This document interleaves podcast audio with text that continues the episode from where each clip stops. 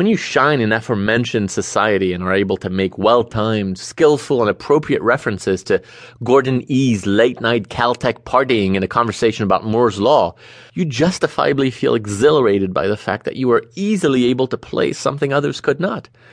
Is that culture? Or is that regurgitated wiki knowledge?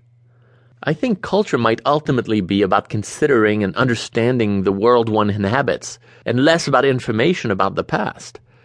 Perhaps culture is more a function of use than it is stagnant knowledge, because it provides us with an insight into behavior, perhaps even into the way things are supposed to work, the way people said things should work, which provides us with the tool to grasp how it does work in the present and might work in the future. Really, culture is a tool, a way for us to seize upon knowledge of ourselves and others in order to make our own minds up. Culture, as a matter of fact, is the cornerstone of the considered life. Culture supplies you with the beginner's tool set for self knowledge because it opens the door to just about everything, luxuriously seating you in the first row center of your context, past and present, that of your parents, of their parents, of history, of geography or human behavior, etc. It is all there, waiting for you to wake up to and study. If your culture is said by some people to be rich, what you should hear after feeling appropriately flattered is that you have at your disposal everything you need to find out about yourself. And such opportunity is not predicated upon specific access. You do not have to live in New York, Paris, or Shanghai to participate. As usual, meaning has been carelessly stripped away from the words. Culture has always, ever since the days of Augustine, meant cultivation, not Broadway shows. It has always symbolized the digging of soils, whether dirty or mindful, for the exclusive purpose of blooming. And that can be achieved anywhere on earth, in any language, by any peoples, without money or the help of the Time Life Corporation.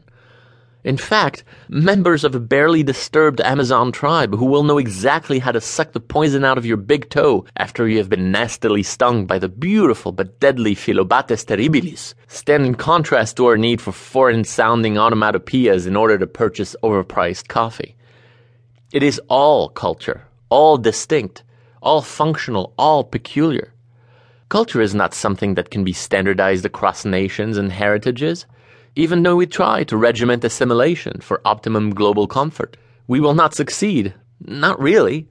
Because wherever and whoever you are, if you are curious about your world, you are fertile and will go forth and create new cultures if the old ones have been snuffed out in the interest of international profits. If culture indeed has a place of honor within a life considered, then curiosity is its fuel often mistakenly associated with, but not necessarily akin to, sophistication.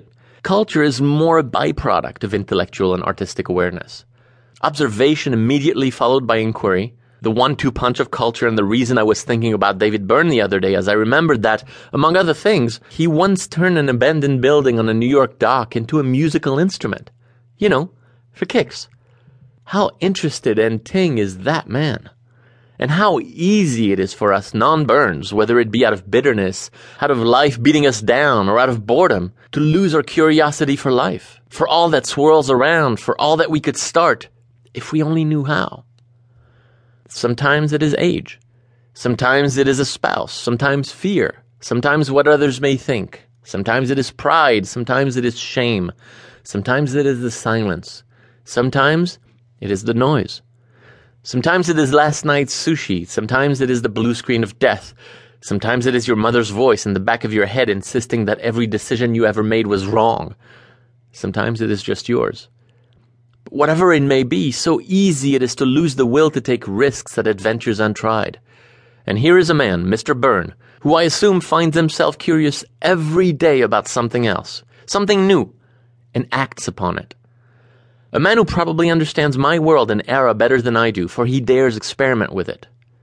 Is he smarter than I am? Certainly not.